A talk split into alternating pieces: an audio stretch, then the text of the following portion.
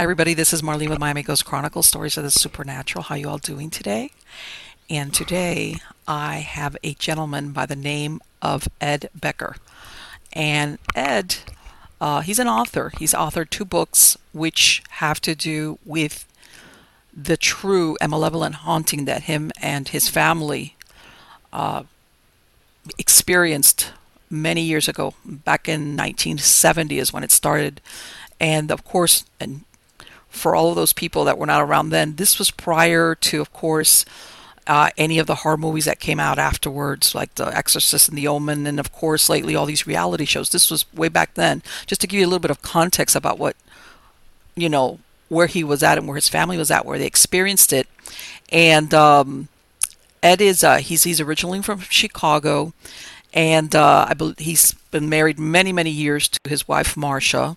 Uh, he has two daughters. He has grandchildren now, uh, and besides the fact that it's true, one of the things that I think is so unique is that even after so many years, which I'm very glad he wrote these books, uh, it's almost like a way for a person to see, you know, that those events that transpired, they're not they they what the ramifications are for family. And the reason why I say this is that nowadays it's become like the in thing to either experience a haunting or have a ghost or the worse, a possession.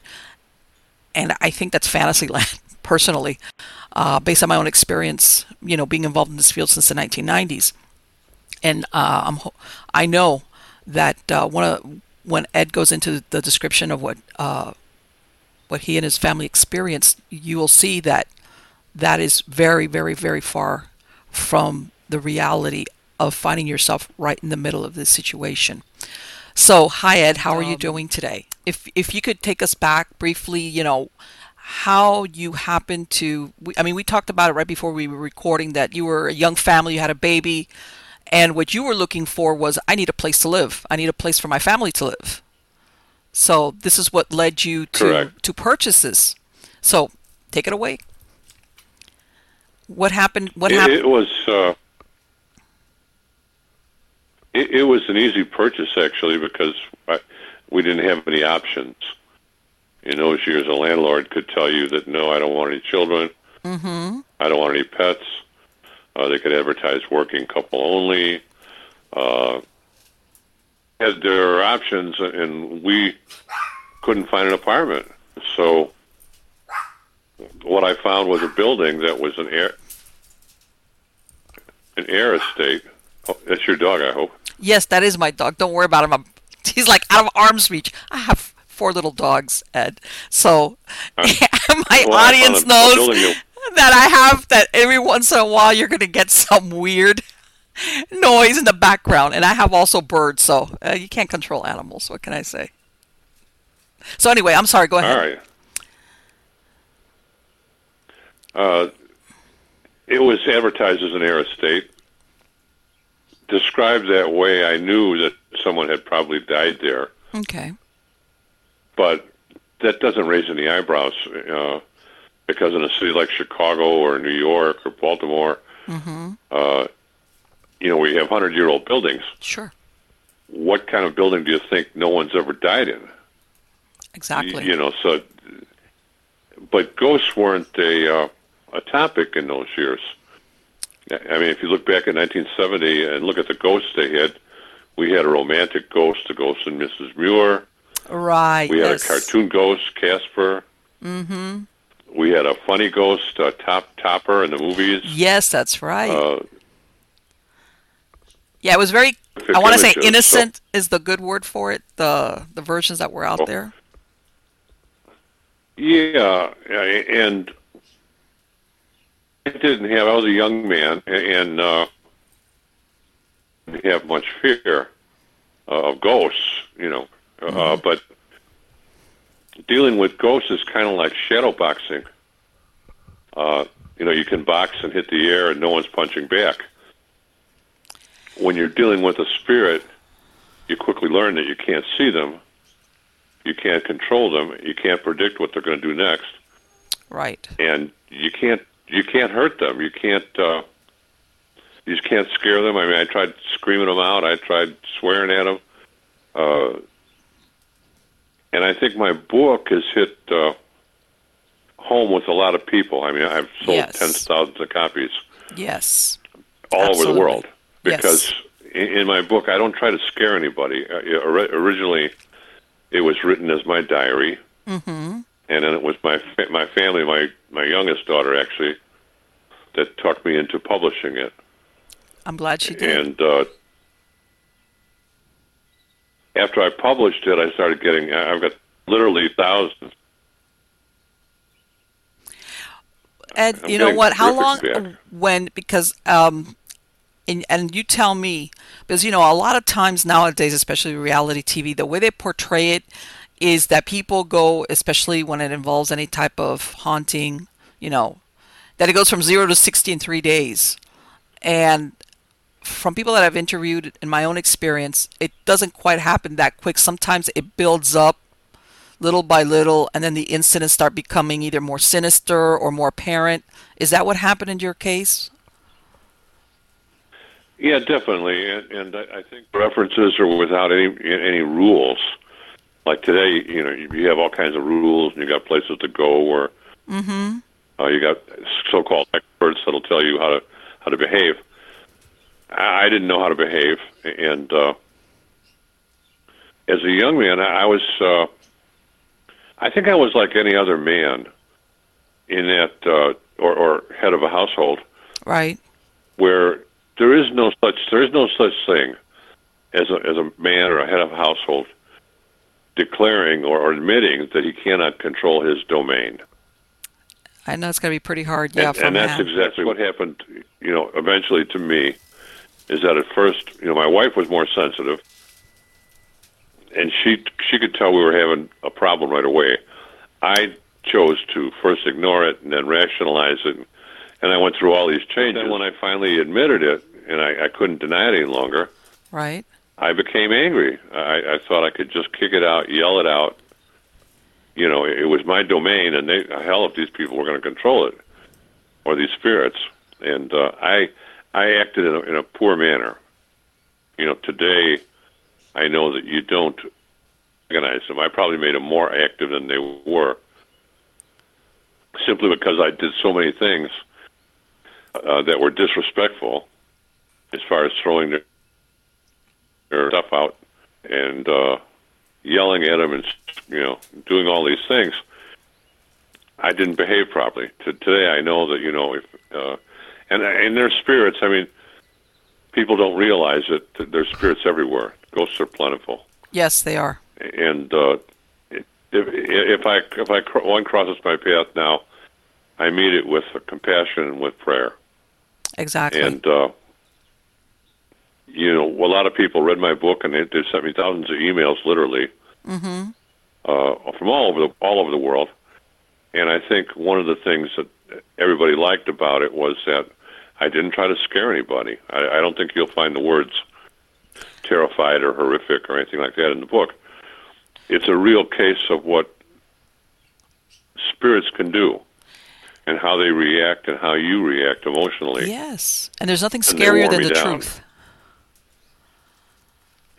Yeah, and, and in the end, they I mean they wore me down. They got me to where I was agitated, I was anxious, I was sleep deprived.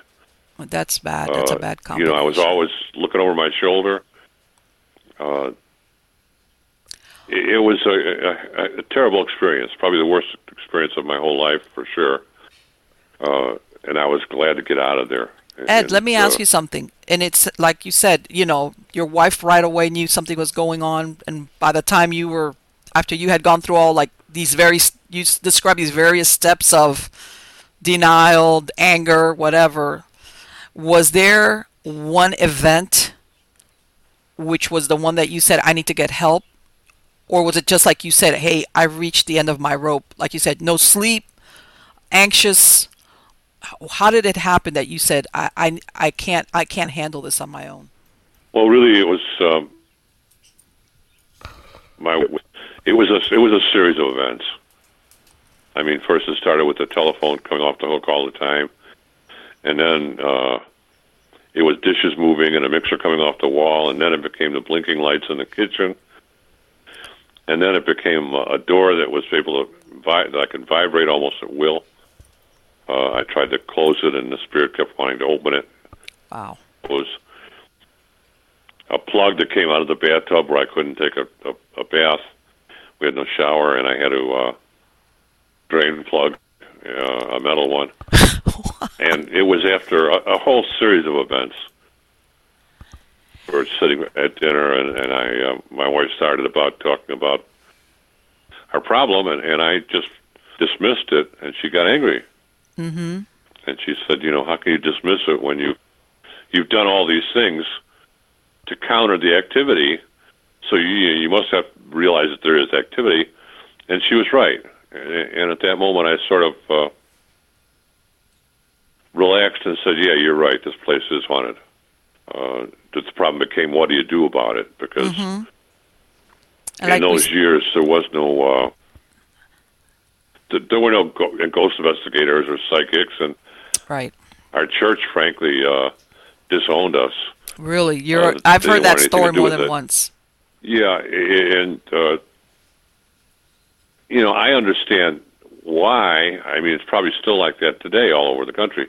Mm-hmm. Uh, because there's nothing in the Bible that talks about ghosts,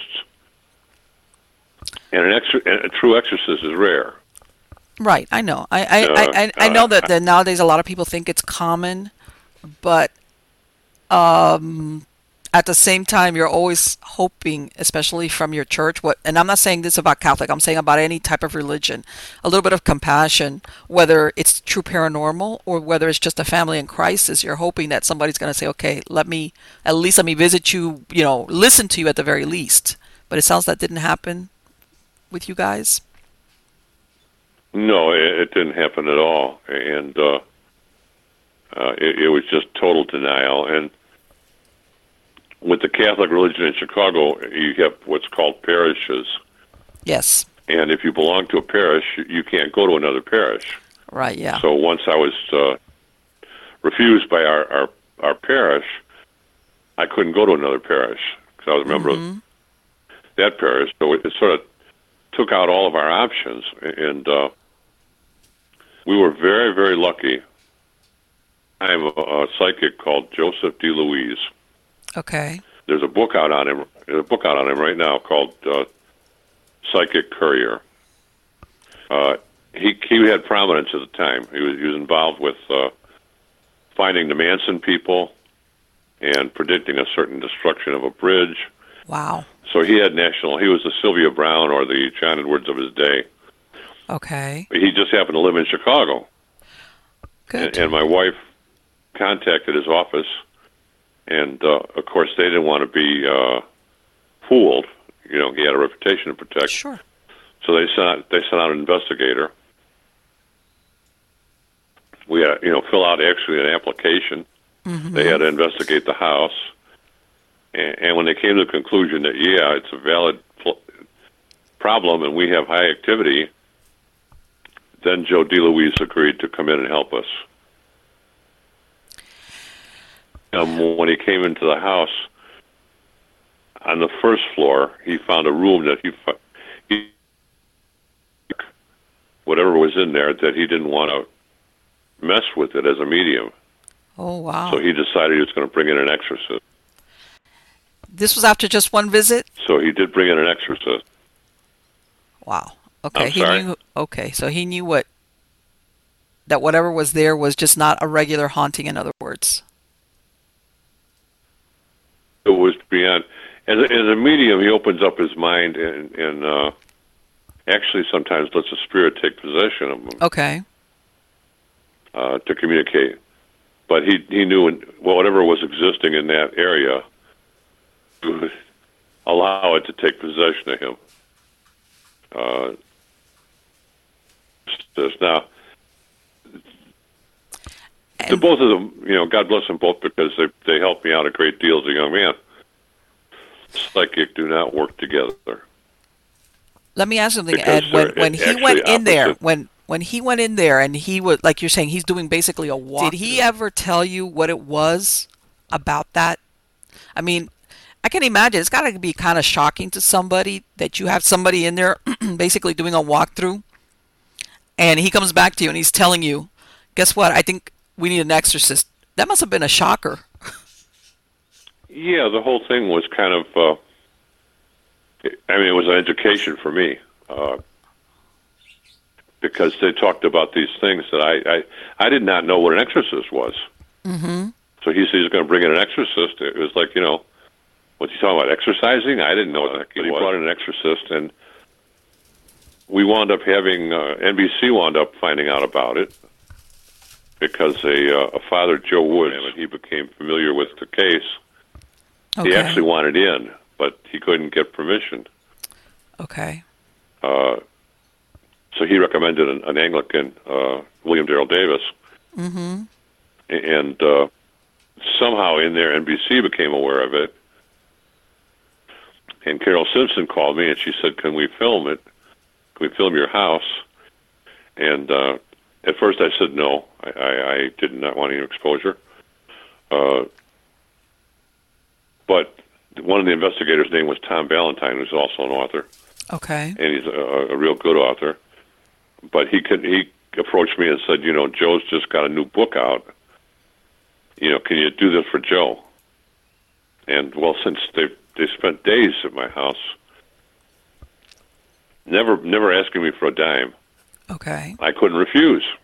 You know, I said, okay, so I opened the door for NBC, Okay. and uh, that's the footage that you see on YouTube of of our exorcism.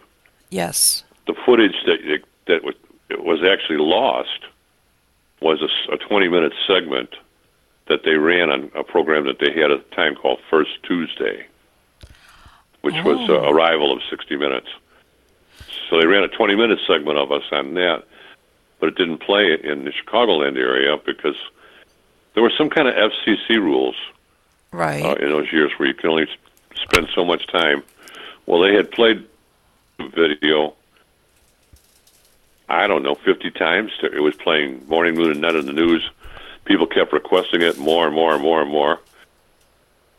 And I actually believe that uh, it, it became uh, a sign and, and, and, and something that the movie entertainment industry realized that was possible, that people were very interested in the paranormal. okay. And, you know, because it was sometime after that that all of a sudden out comes The Exorcist, out comes Amityville. Right. Yeah. that And, was right uh, after. That was in the early seventies.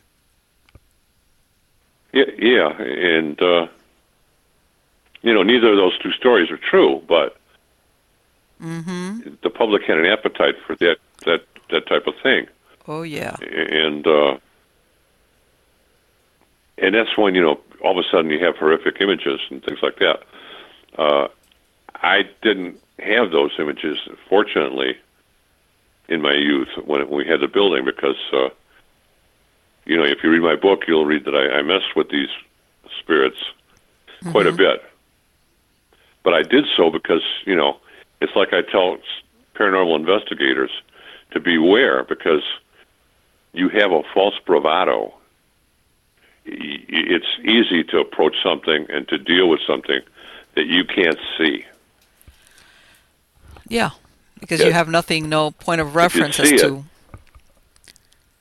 Yeah, you might not be so brave if you saw what you're really dealing Exactly. with. Exactly. Exactly. And uh,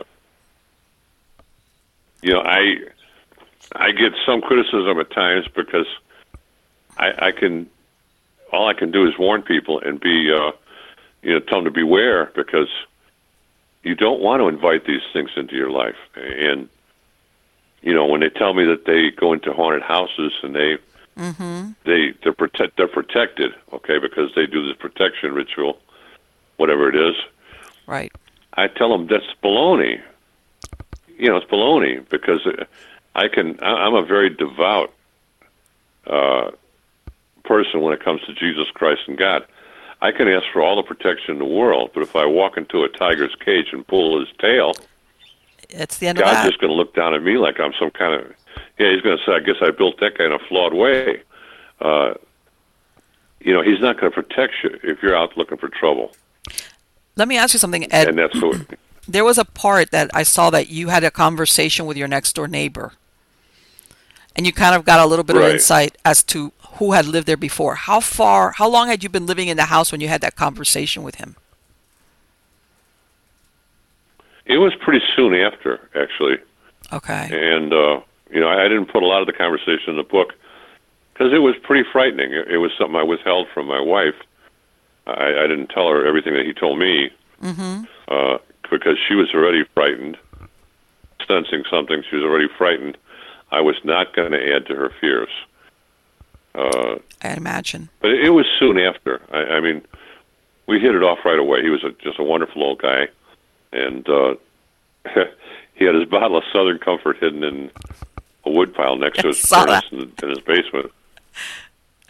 And we'd go down there, and we'd, we'd, be, we'd be doing shots at 10 in the morning, 9 in the morning. and He was like, and uh, I, I enjoyed I, I enjoyed knowing him, but uh, he he basically gave me a very dark past on the family and on the house. Uh, did, did at that said that, point did uh, you he- did you suspect the the connection, or was it later that you're thinking, okay, knowing what I know about who lived here, and because part of what he described was that there was more than maybe one member of that family who suffered from mental illness, that you started realizing that the quality of, of what was you were I, experiencing. You know, you never get it. Nobody I know has ever been introduced to their ghost. you know, so you, and and spirits lie, oh yes, they do. lie. Uh, you know, it's like these people that play with Ouija boards. Mm-hmm. Uh, they they play with the Ouija board, and if they're lucky enough, I mean, hundreds of thousands of Ouija boards are sold every year as toys. Yes. Not all of them can work, okay. But if you go through, uh, if you're able to make that crack that barrier, you, and you're going to ask for your Uncle George, and, and you're going to ask, is my Uncle George there? And the board's going to answer yes. Okay. Then, then you're going to ask them some questions, and everything's going to be positive. The reason is is because whoever's on the other side is the strongest spirit in that at that time in that place. Sure. So, I mean, I use the analogy that if I were uh, in a prison and I stood on the wall of the prison, threw a, a cell phone out in the yard, and said, "Whoever gets it can use it," the biggest, baddest guy in the yard is going to get to. Absolutely. And that's a very good example of how to And- think about that. And they're never going to say anything negative. They're never going to say anything like, "I'm going to kill you," "I'm going to haunt you," "I'm going to." It's Of always going to be not. positive because what they want to do, they want to addict you. Yeah. yes, they do. which most people fall for. You know, the Ouija board becomes. An, I know a number of people where the Ouija board is an addiction. Yes. Uh, yes. There's nothing as enticing as the power of because the spirit will divination. do that. Well, the family that lived there. I mean, one of the things that I found early on was that I found a well-worn Ouija board, Oh, and at the time it was meaningless to me.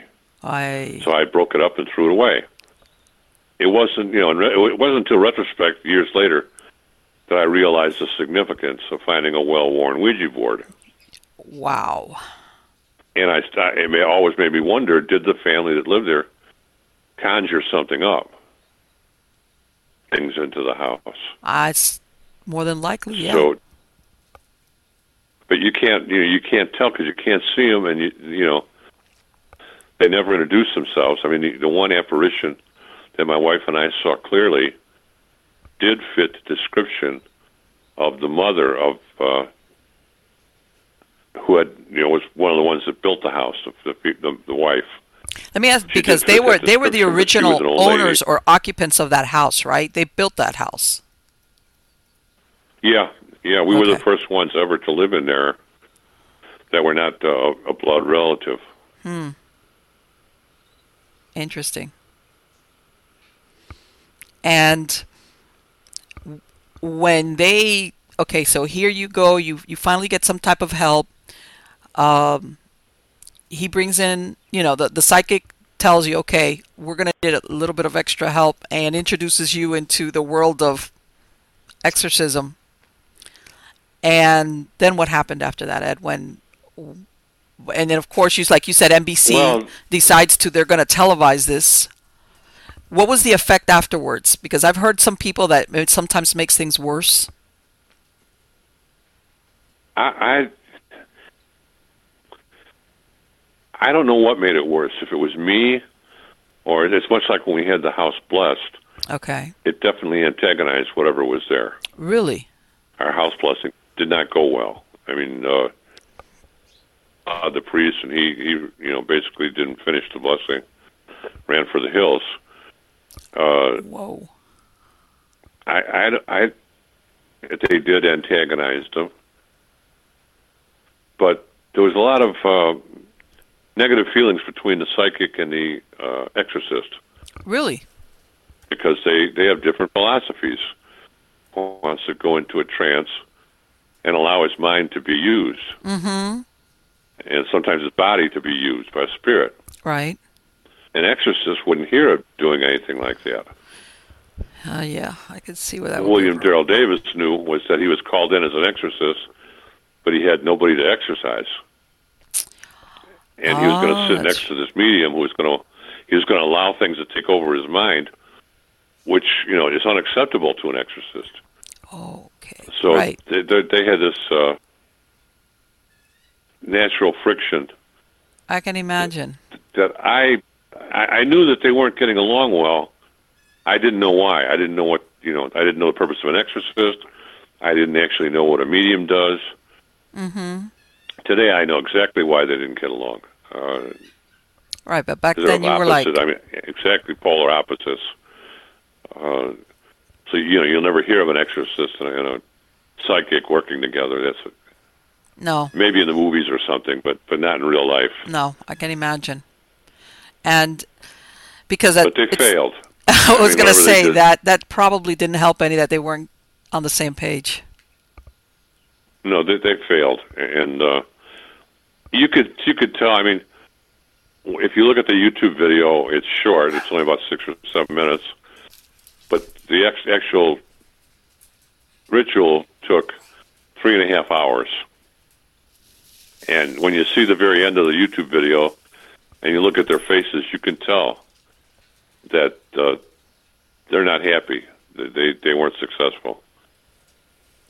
And uh, William Darrell Davis kind of uh, moved away and didn't contact us that much, but Joseph DeLouise stayed with us Okay. and contacted us almost daily.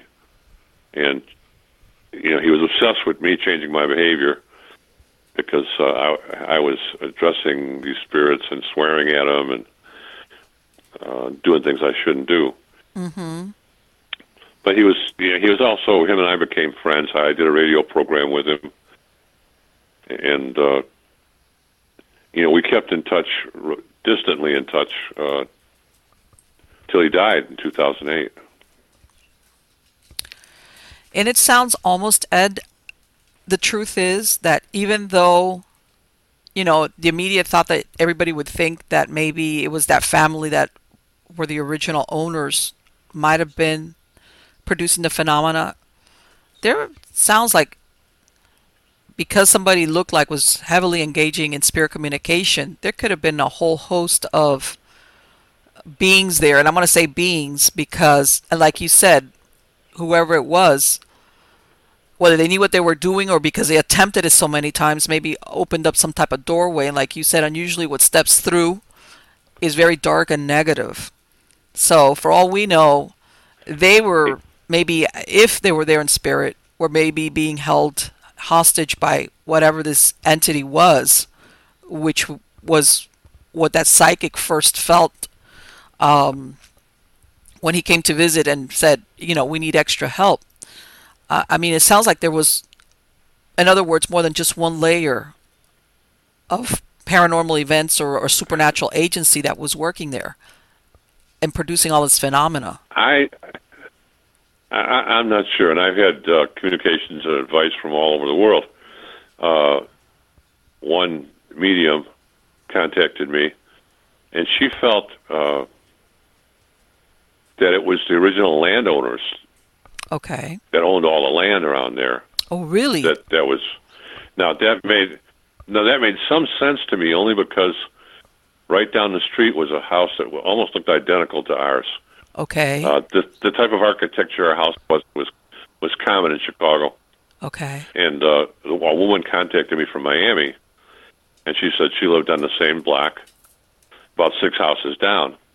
And she said they had high activity in their house, Really? and they, they had to get rid. When this medium call, contacted me and said she thought the landowner, it, it, it kind of made sense to me. But then again, you know what? What else also made sense to me is that when you have houses that are 100 years old, and you go back to the 1900s and, and 1910, whatever, wakes and funerals in the front room Yeah. People people were born and people died in their houses. Yeah, and you know, that, it's like I tell people, well, give me, show me a place that isn't haunted that's a hundred and some years old Yes. in, in some of these major cities. Uh, everywhere. The thing you don't want to do actually is uh, a lot of times people will write me and they'll say, "Interested? How do I get involved in the paranormal?" And my answer is always the same. I tell them, "Do not open," because once you become aware of those things, you see things, hear things, and you're aware of things that you were never aware of before Yes. That is true. and you know it's it's not fun and uh you know at, at my age now with my experience i'm a big fraidy cat. You know i won't go anywhere that's knowingly haunted. I i the, the odds of me trying to use a ghost box are zero. I don't want to talk to spirits. I don't want to see spirits. And you don't want them to talk to you. Yeah you know because uh and, and you run into spirits. I mean we've had spirits pass through our house. Mhm. i call i call them travelers. Yes. and uh, we've had travelers, and I just don't address them. I I don't uh, interfere with whatever activity they do do, and uh, I don't want any part of the paranormal. Actually, Well, you know what? You make a very good point, and not everybody realizes that ghosts or spirits, however you want to use the term, are not bound to certain places. Everybody thinks that you have to go to a haunted location, and you do have spirits that are not bound to a location, and which what you call your travelers. And uh, it, it's a it's it's a it, it's a question that uh, I always have, and I sometimes I I uh, upset the investigators. Uh, a couple times I've done radio programs where investigators were on there. I think the investigators are all like uh, playing games and doing the wrong thing. They're immature. Uh, if you can get an EVP, or all investigators follow the same criteria of asking questions, you'd be able to get some statistics as far as what is on the other side. right, Is it cold? Do they have time? Is it light? Is it dark? Spirit bound to the location? You know, why can a spirit become uh, audible or a shadow or an apparition? You, you can ask, you know, people who get active EVPs right, questions that are meaningful.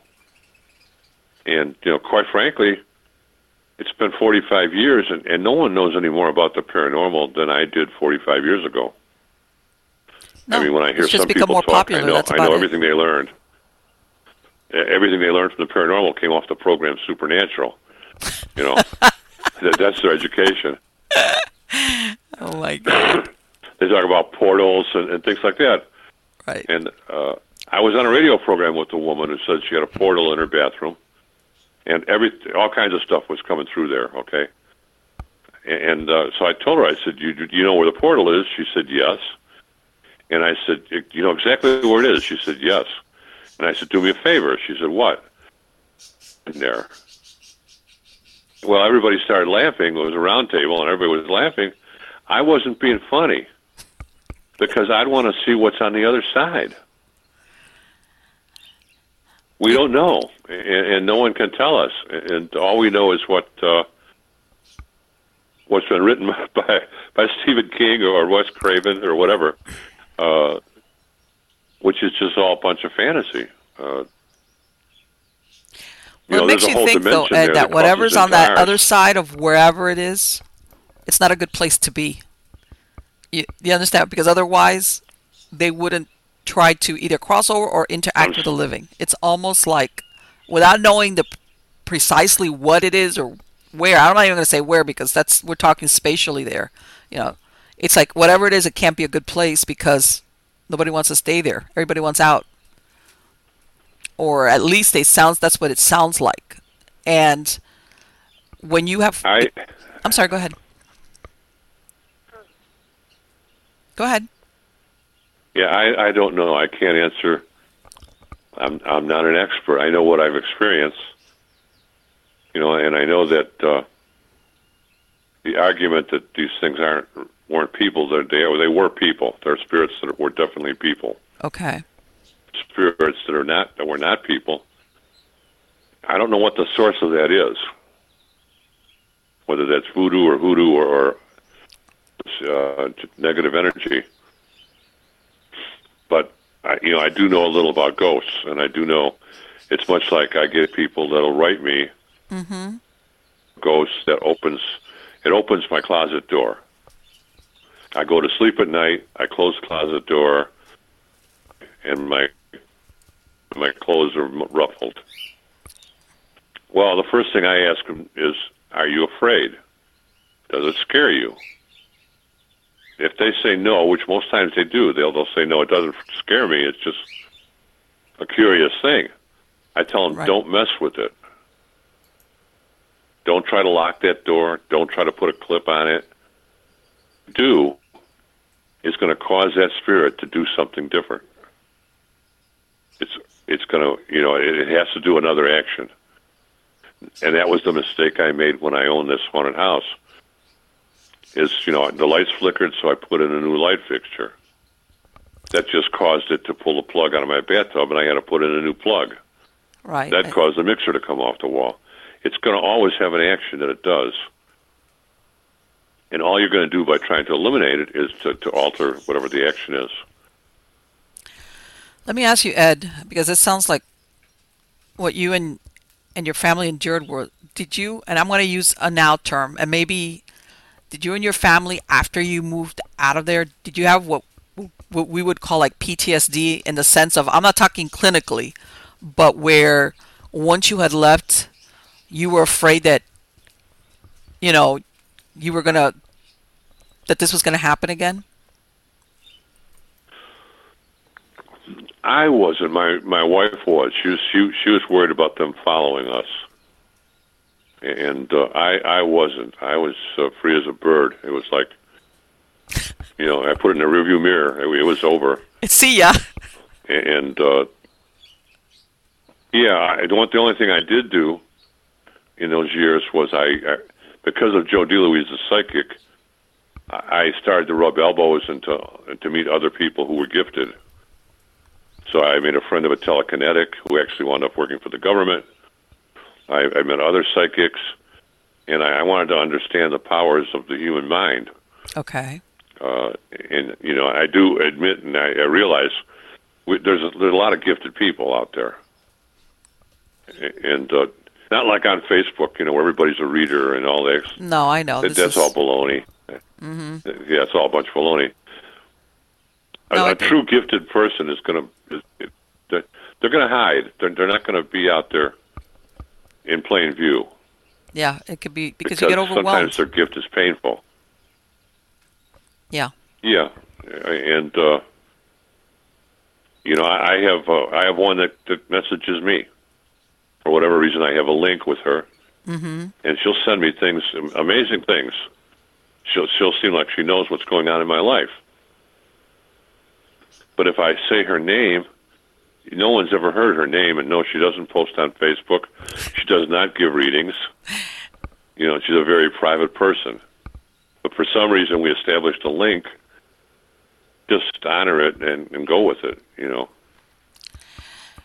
Well, you know what, Ed? The truth is that people that, whether they're a psychic, a medium, or uh, both psychic mediums, it's it can it's draining. It's a draining experience when you do that work. You know, contrary to what people think, it's it you know it taxes your mind, your body, and your spirit. That's why you're absolutely correct when you say that you know the real, the true, the authentic, genuine ones usually keep a very low profile because at some point in time they understand how it impacts you at the very least on a physical level. If you are going to have all these people that want uh, whether it's tell my fortune uh, talk to my dead whoever uh, whatever uh, find my lost dog they know what's absolutely the downside of something like that. So you're absolutely right when you say that they keep a very low profile for good reason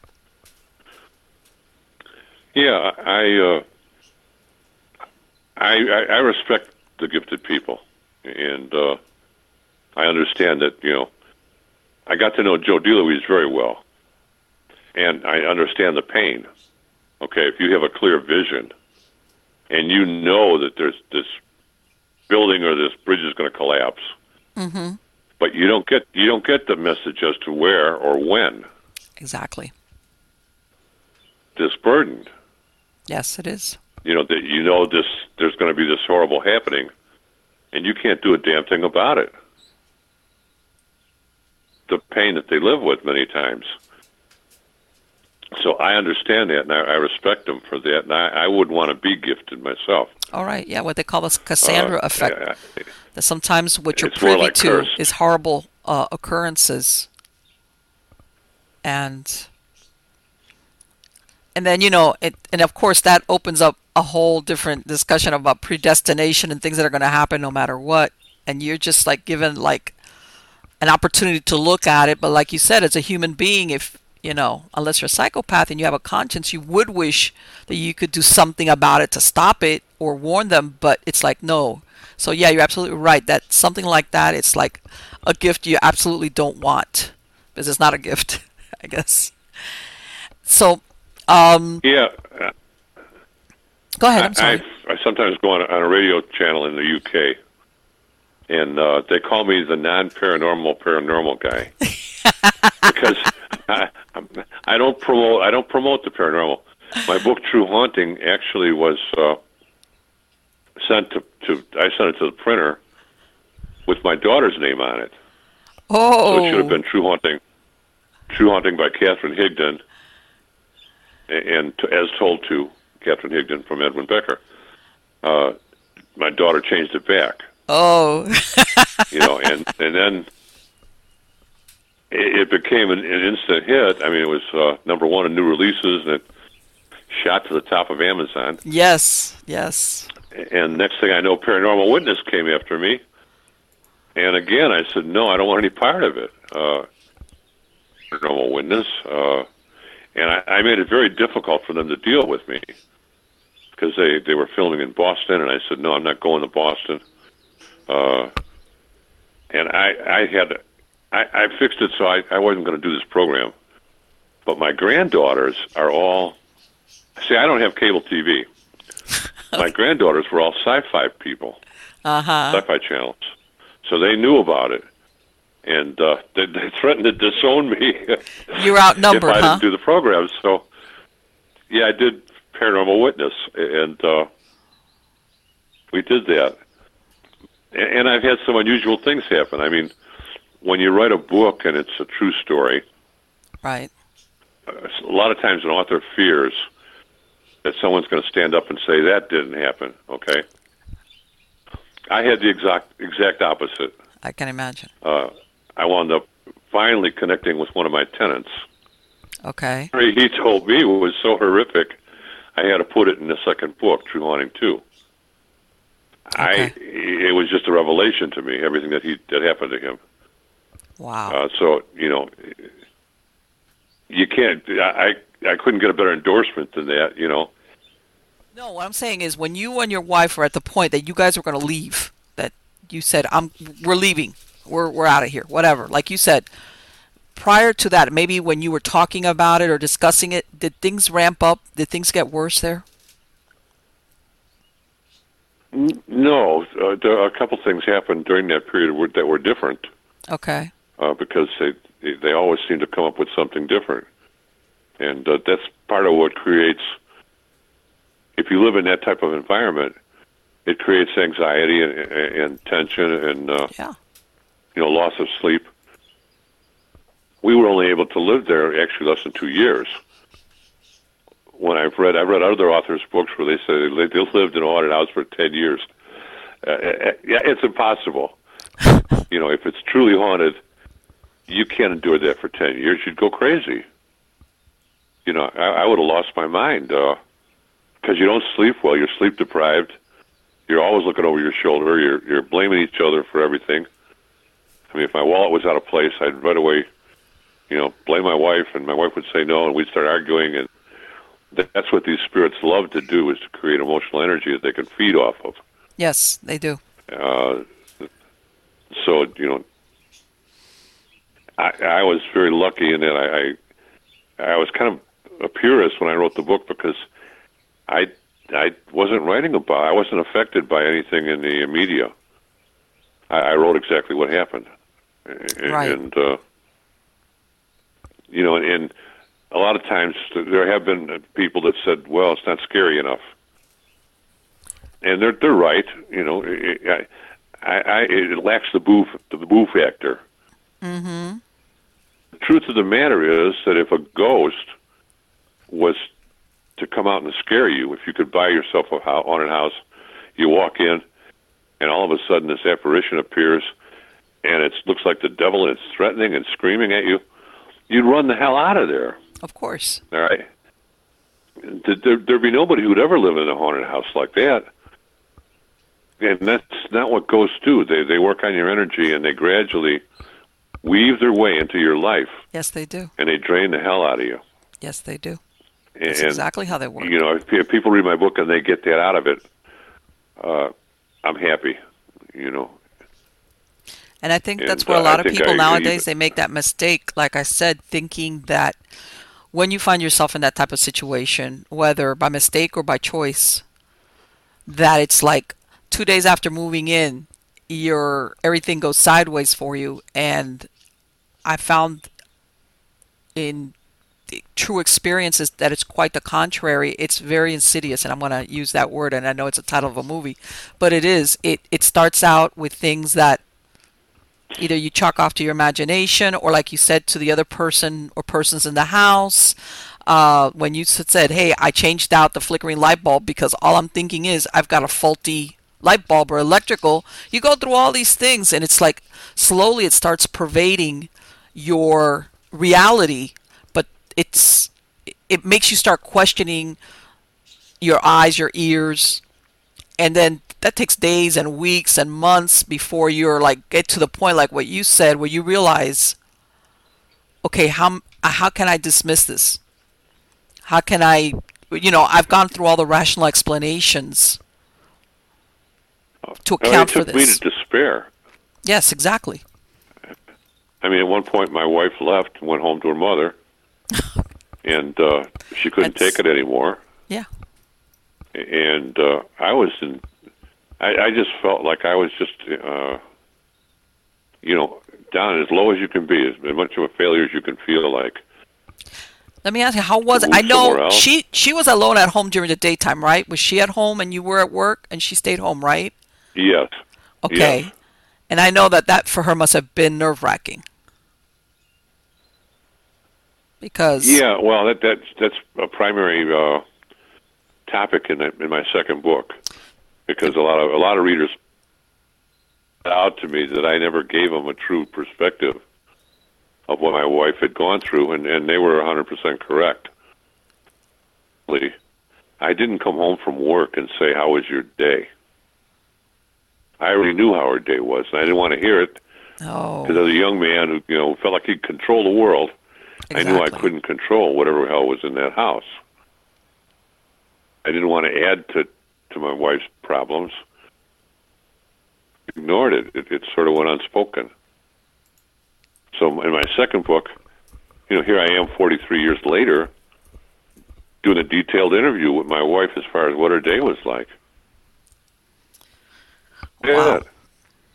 You know, I, I never knew that she taught our nephews how to read and write. Forgot the part where I got so angry I smashed one of my guitars. She had all these memories and things, that, happenings that were uh, incredible. Plus, my first floor tenant, dog that ran away, uh, just like ours did. Uh, Incredible. he had they had they had sounds and touching and all kinds of things. It, it sounded like the first floor was more active than our second floor. So that's what the second book is. It's everything I left out of the first book. Right. Like almost like the You other know, plus my perspective. ten- So you said you mentioned Yeah. that your And- wife she left like for a month. She like, hey, how did you? Which at that point did that leave you alone in the house when she was gone for that month? Yeah, And yeah. It was just me, me and the dog. that's it. And how? What happened in that month? Considering that now you couldn't say, well, it was my my my wife that did that, or that you, I don't know, maybe you had to come home to be by yourself in that house. must have been Yeah. Well, bad. It's it's something that I tell investigators because they uh, they dress in black and they get night vision glasses and all that crap. Uh, the reality is ghosts don't have time, and if it's a human spirit, Mm-hmm. it's going to do activities that it did in its life. Yes, it does. Now, typically in its life, it's going to be sleeping at, at certain hours, Exactly. and that's pretty much I, when I when I look back is what it was. I, all of our activity was between uh, six and seven in the morning and ten o'clock at night. Right. Right. Like That- that cycle. So you know, we you know now it was rare for us to have any activity after ten o'clock, Mm-hmm. and we never had any in the middle of the night. You know, Yes. so all the activity and everything happened in the daytime. Well, when my wife left, I'm gone in the daytime, and I was working Okay. two jobs, so I didn't get home till ten o'clock at night. Okay. I don't walk the dog and have myself a sandwich or something and hit the sack, and I'd be up again at five in the, five thirty in the morning. Uh, I di- I really didn't have much trouble. I had uh, uh, did to me that, that sort of frightened me. Uh, was it turned down a gas burner What what happened? and it, it uh, I came home in the evening and I was going to make myself I don't know chef boyardee ravioli or something, and I poured it in the pot and my dog started uh, going to the door and whining, so I knew I had to take her out. So before I could prepare anything, I, I took the dog and we went out, and uh, she did her business. We came back in the house, and the food that I had in my pot was all burnt, and the, the uh, the gas was on, which I, I didn't turn it on, of course. Hmm. It was just a it was an occurrence that course, sort of scared me because it had never truly played with the utilities before, Yeah. other than electrical static or you know blinking the lights on and off. Yes. Uh, so it, it yeah it did make me uh, a little bit of what it could do, what it was capable of. Yeah. That that. And I can imagine. Well, in a way, it sounds lucky because it sounds like like what you were saying that they were following the pattern of a normal light uh, uh, household. You know, morning, early morning, and later in the evening, which is exactly, you know, when most households see the most activity. And that makes sense as far as because I've heard of that before. And people like and you and you were absolutely right. I'm so glad that you brought that up, Ed, as far as that everybody thinks that all these um, frightening things only happen like at, at night, at midnight, at 3 a.m., whatever the case might be. And sometimes it's far from that. It's usually early morning, depending on where you're at, maybe dusk when the sun's coming down, because in some cases, depending on where you were, this was like the end of the day for you, or later at night, maybe when people were sitting down to dinner, etc., whatever, whatever time period we're talking about. Uh, Yeah, I, I mean, the only advantage to the investigators going out at night is that it's peaceful and quiet. no, Sure. so that they can be more aware of anything around them if something does happen. And they can also sneak into some of these buildings they're not allowed in. And So, you know, I hear about them sneaking into old closed buildings, institutions, and things, Yeah. which they couldn't do in the daytime, of course. Of course not. So, you know, that's some of their advantages. But as far as overall activity, you know, it had to be in the daytime to, to be. Uh, I would think that if they visited some of these haunted hospitals and things, it, it would all be daytime activity. You know, very little at night. Um, Ed, let me ask you something. And looking back now, because like you said, your knowledge, your perspective has changed from when you were there as a young man to now, like you said, based on your experiences, people you've known, psychics. Looking back now, did you ever have any type of experience prior to living there that would fall into that category and you just failed to recognize it for what it was? No, no, I had no experience whatsoever. And in fact, uh, I had a second thing happen to me that I, I just wound up being interviewed by a guy who's writing a book. But I, I died when I was 19. I got electrocuted. What? And uh, so I had an NDE when I was 19. I had a near death experience. And it was Oh. wonderful. I mean, it, was painful to come back. Yes, that's what I've heard. But I didn't think because that was not a subject in 1965. No, you were just lucky that Uh, you it- like I, I'm alive. Thanks. I think. Well, honestly, I, at, at that point, I've, I've died a couple times in my life. I, I've, I've got a real weak heart. Um, but at, at 19, when I was a strong young man, the death was euphoric, Okay. and uh, you're you're going. I felt I was going to a wonderful place, and all my pain was gone, all my concerns were gone. So, how they even revived me Yeah, back then, it was right? some guy. I, I woke. I woke up to him sitting on my chest, pumping in. I guess he was lifeguard trained because they had there was no such thing as ERTs, EMTs, or anything like that. right. No, military, the CPR stuff and all portable that. Yeah. defibrillators.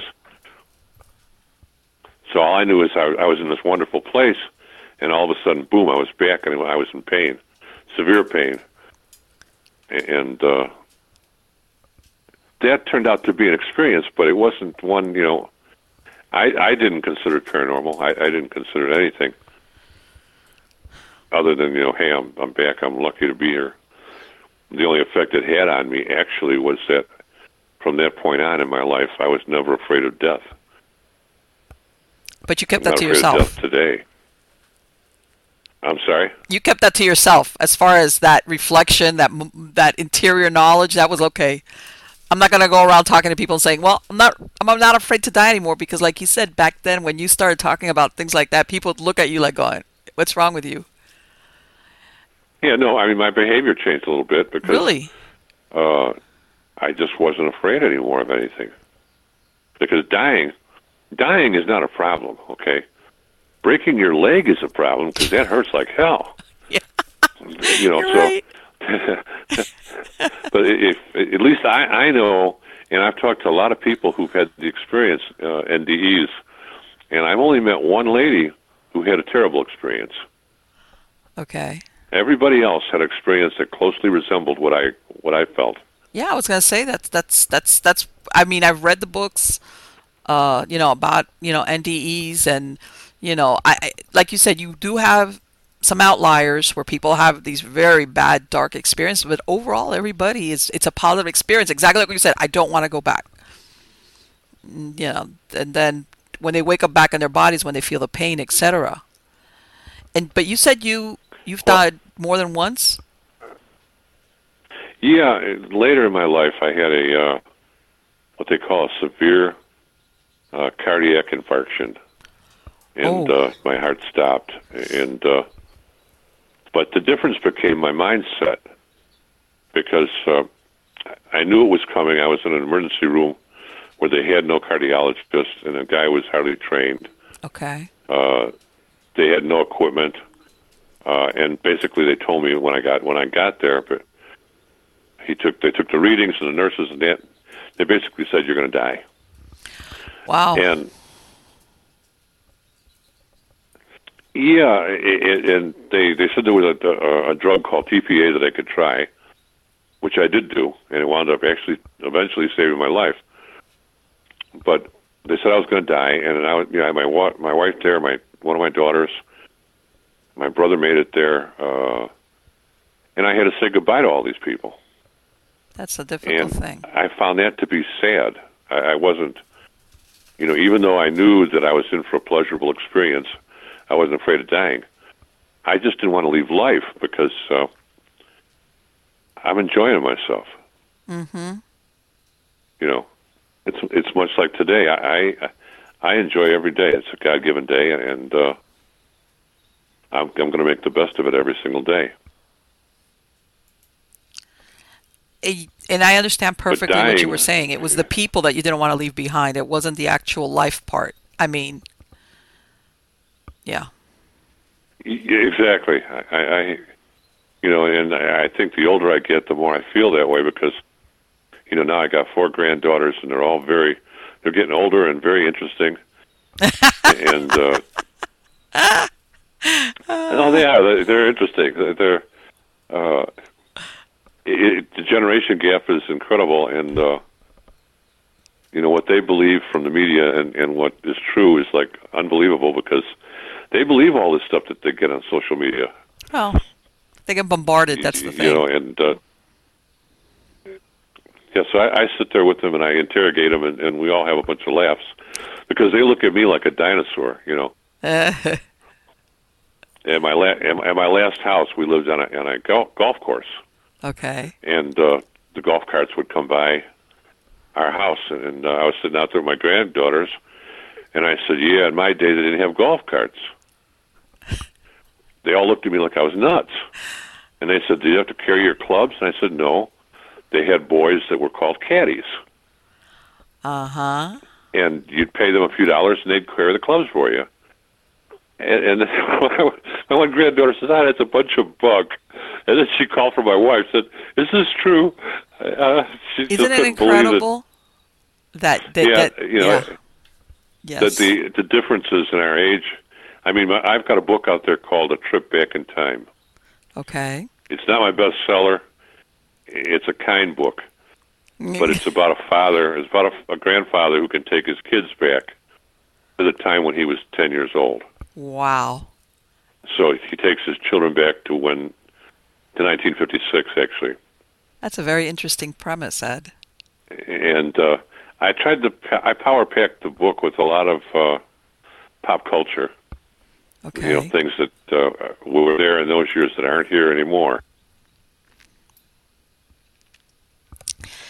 so But I- it's a book I- I, I had fun writing. Well, you know what it is also? It's like you made a good point. Between the 1950s and what, the next 50 or 60 years, technology has advanced so rapidly that I'm sure, even though you say you don't have cable, you know, if now everybody has a phone. Whereas before, you were lucky if you had one phone in the house, all right, and that was it. No answering machines, nothing of the kind. It was like, that was it. And it Yeah, would- and they were ungodly expensive. You couldn't own a phone in 1970. You could not own a phone. You had to lease it from the phone company, and uh, Yeah, they leased you leased them. you know, then it would it cost like about eighty-five dollars to put a jack in the house. I remember that. So that you know, to get your phone moved was like a, a big thing. It was going to be real expensive. hmm And Yeah. uh, yeah, there were no iPhones, and uh, I did have a fellow that wrote me once. It was funny. A young, I knew he had to be a youth because it, he read the book and he said where I saw where I talked about the apparition. He said, "Why didn't you snap a picture with your iPhone?" It's like, yeah, okay. right. yeah, no, there, there weren't any iPhones. There weren't any VCRs. Uh, we're lucky. I'm lucky to have that YouTube video actually. hmm That, that some guy made that. He jerry rigged it from a uh, uh, surveillance camera onto Yeah. a TV. So it, it, it, was- it was it was you know MacGyvered in there. He I don't know what the hell he did, but he was able to get the video. It's not very good, but it is at I least a lost him. record. Hello.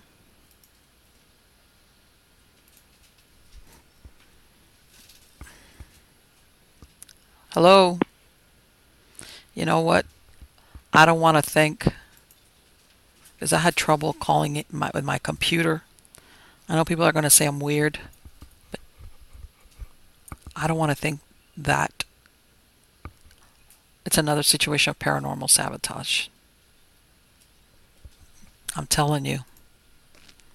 Just mm, this just doesn't. Uh, uh, I'm t- I'm telling you.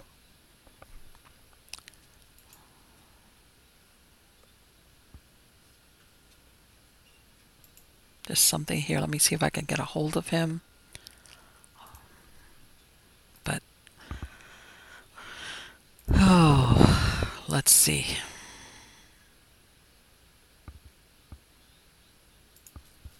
Let's see if I'm. I have a feeling somebody's calling him. The number is. I'm, I'm not kidding you guys. Right now, I'm getting a message on my Google Hangout. It says call failed to connect or disconnected because the number oh. was unreachable. Oh, wow. Okay, that is something else. I'm telling you. That is r- really weird. Here we go again. Cross your fingers, guys. Here we go.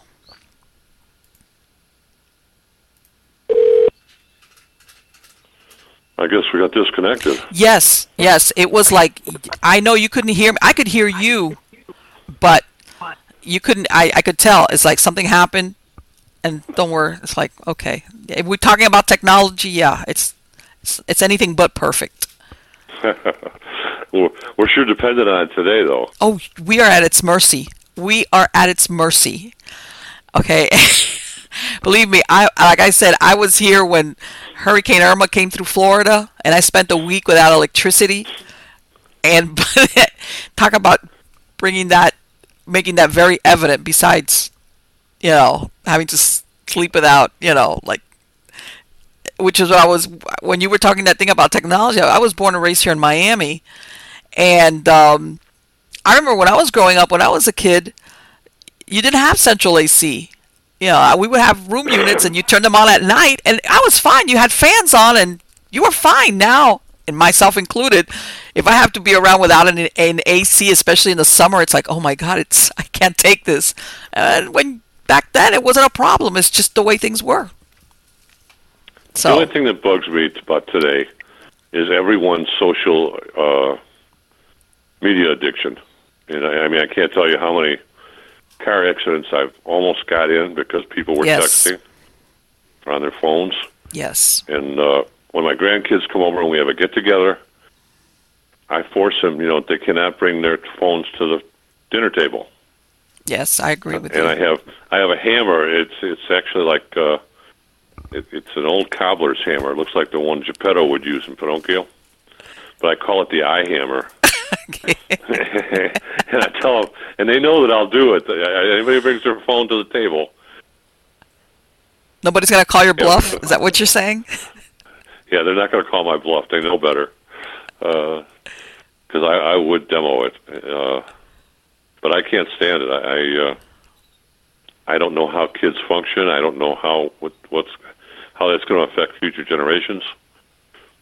Uh, well, and you know what, Ed, and I think the only people that appreciate it are people like us that were around before they had answering machines and everything that came afterwards is like I think that's it stresses you out because the thing is that nowadays you're expected to be available 24/7. Hey, if the phone rings, why didn't you answer it? Hey, I sent you an email or I left you a voicemail and back then it was like if somebody called you on the phone and nobody answered, well, either you called later or they sent you a letter or whatever, but it wasn't that instant gratification where, hey, why can't I talk to you in five seconds?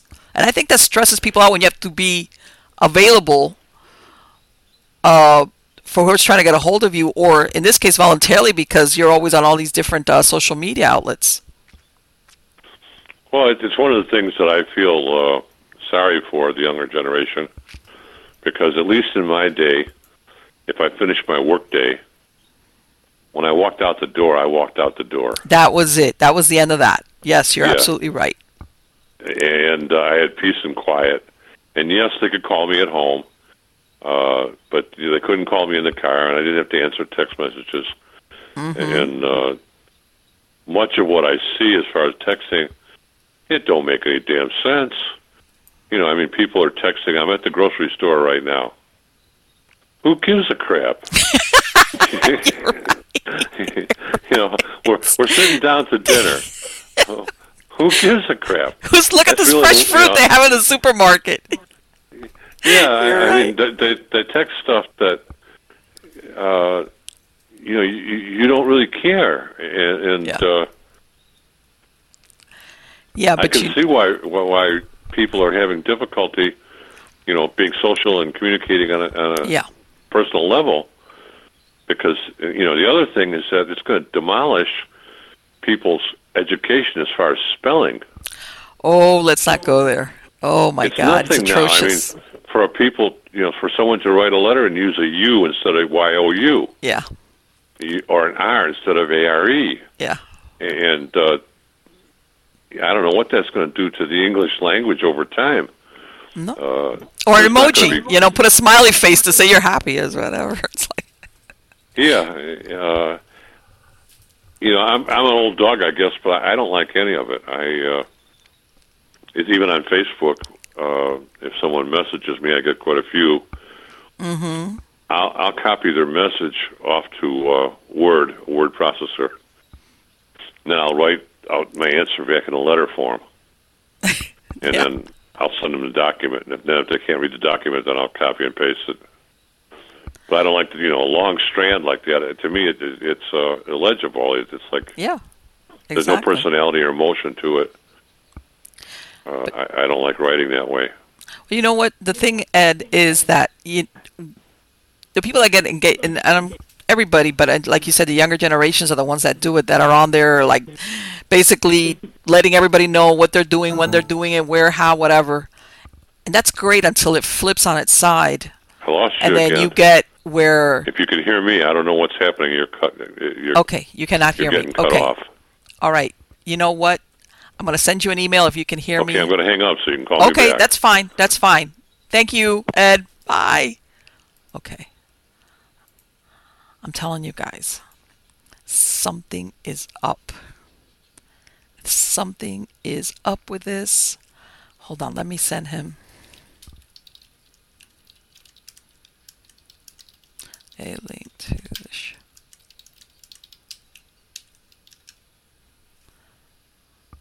Okay, here we go. Off we go. I'm going to tell you something right now.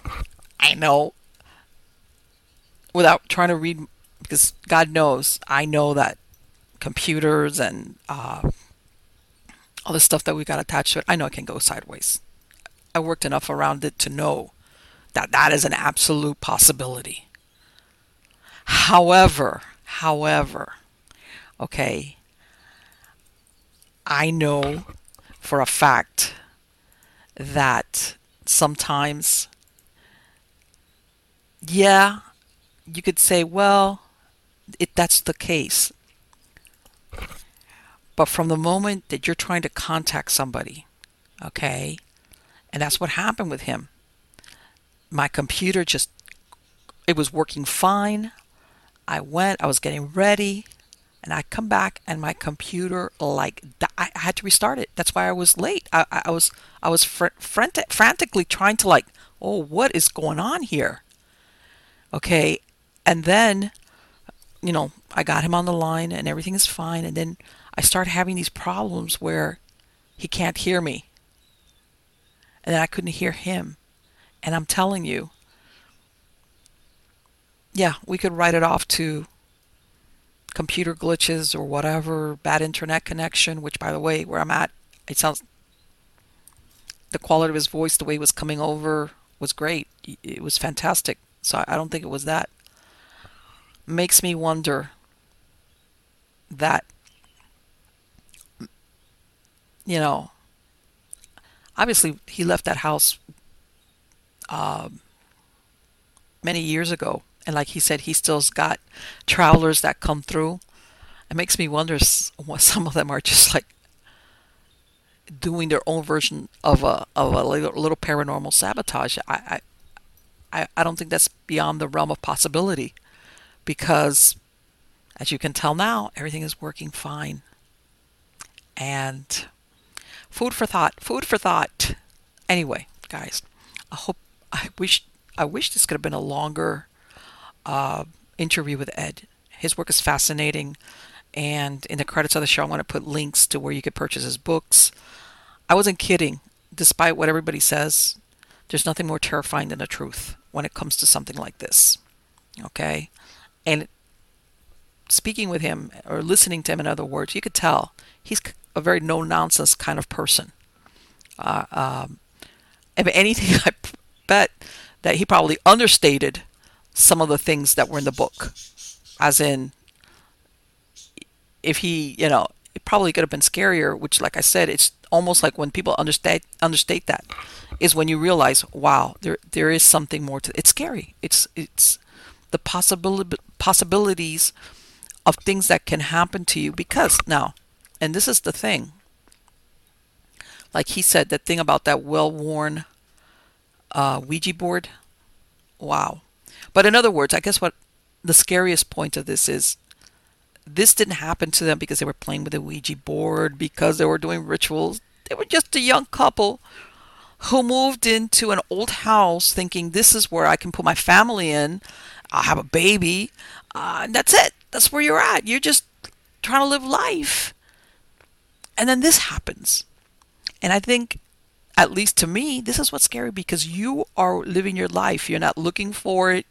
Uh, you think of yourself as being normal, and then this basically intrudes into your life and it starts eating away at your relationships because you could tell there was parts of there where maybe he wasn't believing his wife or he was blaming her for stuff here she's at home alone with a baby uh, and i'm sure that when he's talking about being anxious and looking over your shoulder that's a horrible feeling folks that is a horrible feeling for one day can you imagine what's like to live, or like what he said, when you have no idea what it is that you're up against?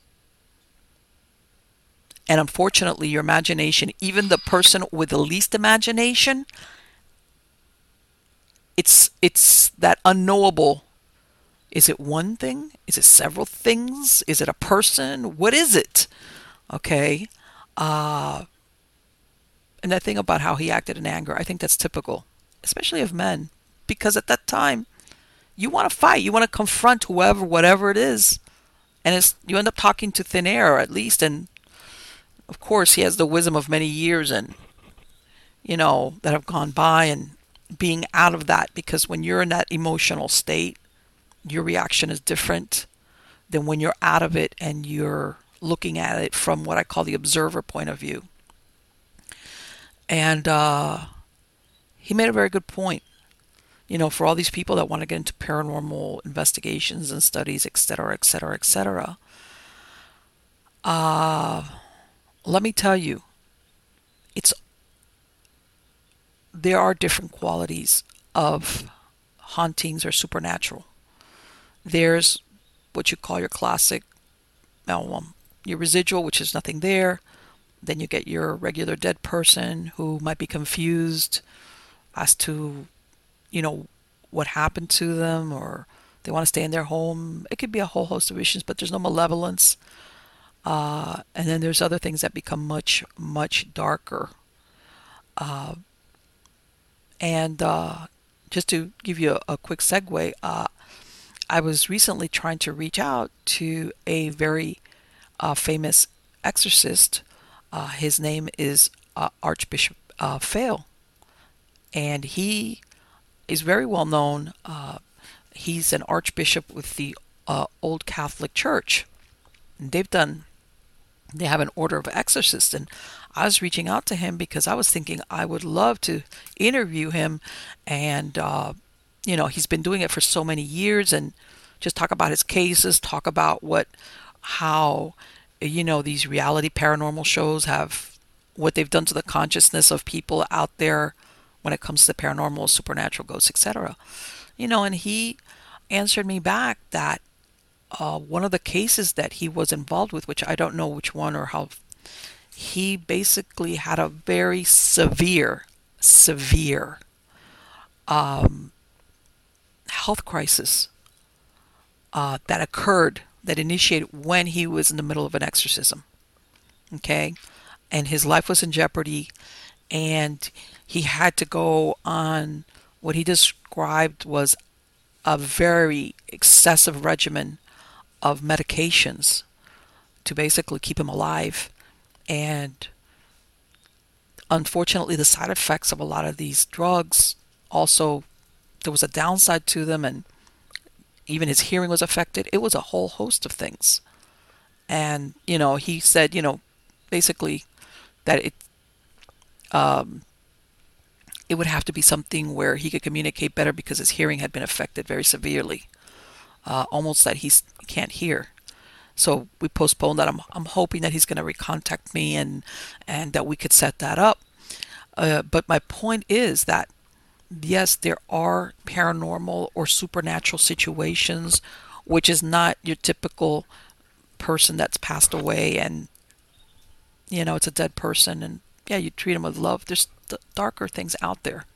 And i'm going to bring this up because i'm going to bring it up because you see a lot of psychics and a lot of mediums okay that they say oh i never have anything negative contact me. And I'm going to tell you something in my experience. Yes, if you, for example, psychic meetings or somebody that you're contacting says, I want to contact my dearly departed whoever, and and, and most of them will make that distinction and say, look, I can't guarantee you that that person that you're wanting to speak to is the person that's going to come through. Okay.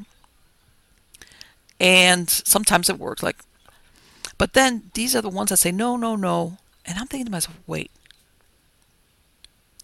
As a matter of fact, it's your entities, it's your spirits that haven't crossed overs, which, like he said, are the ones that are desperate to make communication. Okay? And you better believe that a good portion of these entities, whether it's because they were bad people when they were alive, maybe because they have been out of the presence of the divine for so long, depending on how long they've been in there, in this in between place, they can be really unpleasant, really unpleasant. Those far outnumber, okay, a deceased person that's gone into the light that may want to communicate with them. So when these psychics say, I never, I never have contacts with the negative side, it's like, are you kidding me? That's the good majority of discarnates, okay? That's what's out there. Because let me tell you something for a human soul, there is nothing worse than being out of the presence of the divine. In that in between place, you're not human. You don't have a human body anymore. So this plane is not for you. So you're that in that in between, what they call it, stuck place for whatever reason, what, whatever it is. It could be a, a gazillion reasons for it. And when you ascend and you go into the presence of the divine, which is, you know, when you that ego part of you kind of drops away. That is a horrible place for a human soul to be in. Okay? And those are the ones that when you have a psychic open up or try to make communications, they are the ones that rush you. They rush you. Okay? And a lot of the things that they give off, whether it's because they died violently, they, they died violently or tragic, or they were violent individuals, or whatever. Let me tell you something. It's like, okay, if if you're a psychic or a medium and you say that the dark side, it's like, okay, you must you're insulated because that's who's out there. The majority of them. That's who's out there. That's who's out there. The ones that are desperate. Help me cross over. Uh, help me. I'm desperate. I don't know what happened to me. Nobody can talk to me. Nobody can see me. Or, or if you're a violent, angry person, you know, maybe you're just pissed because you shouldn't have died or got killed. All these emotions, because remember, we are the center of each, you know, our universe. I'm the center of my universe, and that's the human perspective. And even when you're dead, you're carrying on with whatever was going on in your world. And if you're caught in that in between place, whether it's because you're seeking help or explanation or reassurance or and they they and you either you got that little light going on or you're actually going out there and you're trying to communicate that's who's coming in. Uh so yeah. Let me get off my soapbox now. What i'm trying to say is that if if you truly are going to go into the paranormal field don't do it on a lark. Don't do it for a thrill because he's is absolutely right. What you might get is not what you expect. And when you're ready to say, I don't want to do this anymore, mm, it could say, but I'm not through with you. And that's a story for another day. But anyway, guys, I hope you liked this video. Please subscribe to my channel, like, hit the like button. Okay, catch me on Twitter and on Facebook. I do a lot of live streaming there. I don't do more live streaming here on YouTube because sometimes in the places that I go to, the signal, the Wi Fi or internet signal, is like non existent, and basically it would be all you would get is a really bad quality video of lagging. I've already tried that a couple of times. Um, so, guys, please check back. And again, uh, thank you so very, very much for viewing. Take care.